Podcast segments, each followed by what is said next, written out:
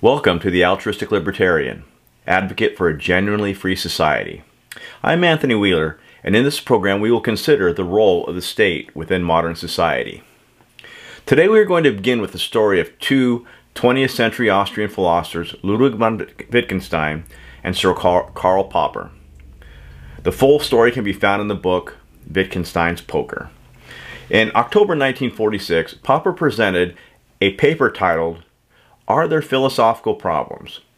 To an Oxford Club meeting chaired by Wittgenstein. This was deliberately provocative by Popper, as Wittgenstein was well known for his view that only scientific problems existed, and that all supposedly philosophical problems could be reduced to language puzzles or language games. The conflict grew heated, according to legend, with Wittgenstein waving a fireplace poker in Popper's face and then storming out of the room. In this debate, with all due respect to Wittgenstein, I will side with Popper. Popper insisted that all philosophical inquiries begin with identifying a genuine problem. This problem will generally lie outside of philosophy, for example in politics, society, or perhaps art. Given Popper's guidance, I would phrase the principal problem of political philosophy as: what is the best way for people to live together in society? From this starting point, there are many possible directions to go, many of them more or less equally valid, but I will begin with the following question. How can we mitigate violence within society? By violence, I mean an act where a person or persons deliberately injures or kills another person or persons. For example, a violent act is where a man rapes a woman. When an airplane drops bombs on an inhabited village. When somebody deliberately flies a plane into a building. When a police officer shoots an armed or an unarmed suspect. When a prisoner shanks a guard. When a homeowner shoots an intruder. When a guard, prison guard beats an inmate to death. When a wife strikes her husband. What is not violence? What we don't consider violence are, are the following: the eruption of a volcano that destroys a village, a shark attack that severs the leg of a surfer, a car wreck that kills a young family, a hunter shooting a bear, a linebacker hitting a running back so hard that he break his, breaks his leg. So how do we mitigate violence within society? Generally, with the advent of the state or government.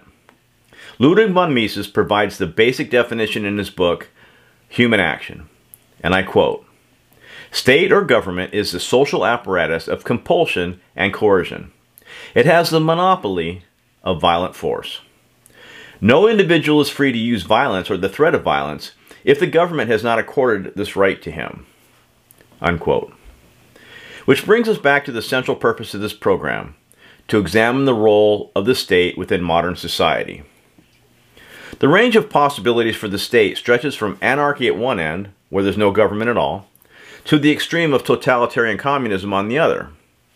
We quickly dispense with the option of anarchy with the following, and I quote, "Whatsoever therefore is consequent to a time of war, where every man is enemy to every man, the same is consequent of the time wherein men live without other security than what their own strength and their own invention shall furnish them with them. In such condition there is no place for industry, because the fruit thereof is uncertain, and consequently no culture of the earth, no navigation, nor use of the commodities that may be imported by the sea, no commodious building, no instruments of moving and removing such things as require much force, no knowledge of the face of the earth, no count of time, no arts, no letters, no society, and which is worst of all, continual fear and danger of violent death, and the life of man, solitary, poor, nasty, brutish, and short." From Thomas Hobbes' Leviathan. Ludwig von Mises explains the importance of the state, and I quote, "The market economy cannot do without a police power safeguarding its smooth functioning by the threat or the application of violence against, against peace breakers. Not only the market economy, I would contend, but the whole of society, the whole of civilized society. As for totalitarian communism, where the state controls and determines everything anyone says, does, or thinks, we can simply refer to George Orwell's nineteen eighty-four and leave it at that. So that means that the answer to what is the best way for people to live together in society lies in supporting a form of government somewhere in between these two extremes. So we seek in this program the golden mean, the Aristotelian center of perfection for the state and society. To begin our examination of the state within modern society, we will take a closer look at the title of this program and what it means. That is, the altruistic libertarian advocate for a genuinely free society. The word libertarian can mean many things. For our purposes, a libertarian is generally someone who places a high value on individual liberty. As for what we mean by individual liberty, let's review the classic definition by John Stuart Mill from his work on liberty. Quote, "This then is the appropriate region of human liberty. It comprises first the inward domain of conscience, demanding liberty of conscience is in the most comprehensive sense. Liberty of thought and feeling, absolute freedom of opinion and sentiment on all subjects, practical or speculative, scientific, moral, or theological. Secondly, the principle requires liberty of tastes and pursuits, of framing the plan of our life to suit our own character, of doing as we like, subject to such consequences as may follow, without impediment from our fellow creatures, so long as what we do does not harm them, even though they should think our conduct foolish, perverse, or wrong." Unquote. I will generally use the terms individual liberty and individual freedom synonymously. Von Mises indicates what we mean by freedom and the necessary context for that freedom in the following. Quote, "Only within the frame of a social system can a meaning be attached to the term freedom. Freedom refers to the sphere within which an acting individual is in position to choose between alternative modes of action. A man is free insofar as he is permitted to choose ends and the means to be used for the attainment of those ends." Unquote. Note that when I say freedom, I do not mean freedom from hunger, or freedom from boredom, or freedom from want. In the context of this program, freedom means the freedom from coercion, from violent force, or the threat of violent force. Mises goes on to write, quote, "As far as the government, the social apparatus of compulsion and aggression, confines the exercise of its violence and the threat of such violence to the suppression and prevention of antisocial action, there prevails what reasonably and meaningfully can be called liberty." Unquote. For the altruistic libertarian, the notion of liberty and freedom manifests politically in the following principle from Ayn Rand's Atlas Shrugged. Quote, "Whatever may be open to disagreement, there is one act of evil that may not, the act that no man may commit against others, and no man may sanction or forgive. So long as men desire to live together, no man may initiate, do you hear me? No man may start the use of physical force against others. It is only as retaliation that force may be used, and only against the man who starts its use." Unquote. This principle is the basis for everything in this program that follows, and sits at the core of the altruistic libertarian's political worldview. Ayn Rand is not the first to voice such a principle. John Stuart Mill put it like this, and on liberty, quote, "The object of this essay, essay is to assert one very simple principle. That principle is that the sole end for which mankind are warranted, individually or collectively, in interfering with the liberty of action of any of their number is self-protection." Unquote. So that is libertarian. Now for the word altruistic. Altruistic means showing a disinterest, disinterested and selfless concern for the well-being of others. There are several aspects of altruistic that pertain here. First and foremost, I believe, right or wrong, that moving towards a genuinely free society will benefit almost everybody. And that for me is the primary criteria. What is best for people now and into the future? Exactly how this can be accomplished will be discussed in detail in later episodes. In making this effort, I personally gain nothing, or very close to nothing. All the content I offer is free. In addition to this channel, you can go to my non-commercial website at w w w dot altruistic dot com, altruistic libertarian dot com.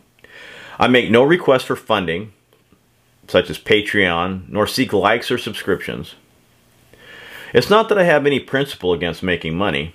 It's just that I wish to remain intellectually autonomous. Everything I express will be genuine and without influence by non-intellectual outside factors. I remain independent of academia and political party politics. I take full responsibility for my views and how I express them. This also means that I reserve the right to change my mind. If I learn something compelling that alters my views, I will alter my views and say so. I welcome criticism and will be very pleased if I learn something that I have never before considered. My altruistic motivation is simple. I wish to help make the world a better place. That takes care of Altruistic Libertarian. Now for what I mean by genuinely free society. In some cases, people refer to a free market, and others prefer descriptions such as capitalist or laissez-faire. But these expressions are too closely associated with economy and materialism. Individual humans strive for many things. They desire various states of satisfaction, pursue any number of goals, and often work hard to achieve specific values. Some of these values are material, money, wealth, others social, respect, status, some intellectual, knowledge, wisdom, and others spiritual, enlightenment, grace. While the economic basis for human life is important, it's only part of the human experience. Within a genuinely free society, everything a human values can be pursued consistent with our definitions of liberty and freedom. In every case, individuals decide what they care about the most and make decisions that lead in one direction or another. Marry or remain single, have children or remain childless, pursue a career or simply work for what one needs, go to college near home or out of state, attend church or worship alone or not at all. Over a lifetime, things change, along with desires and directions, as one milestone after another is reached and surpassed, and a person matures into something more refined, or sometimes descends into a deeper state of decadence. The possibilities and permutations are endless, and it is only within a genuinely free society that each person can truly explore the ultimate range of possibilities. Within a given society and a given age, the more freedom individuals enjoy, the greater the amount of wealth they will create. And in this context, wealth extends well beyond money and includes everything a person values: free time, health, friends, family, status, space, spiritual peace. More wealth means a wider range of individual choice. With greater choice comes additional opportunity to reach increased levels of individual satisfaction. The aggregate of higher levels of individual satisfaction across the entire population results in a more dynamic, creative, and fulfilling society. In order to realize genuine freedom, belief in universal human dignity is required, and the commitment to treat each other with respect. This means letting individuals decide what is best for themselves, even when we disagree, allowing people to live in peace, and to spend their time, energy, and resources as they please. That concludes our show for today. In the next episode, we begin a series on the philosoph philosophical basis for a genuinely free society. Until next time, peace.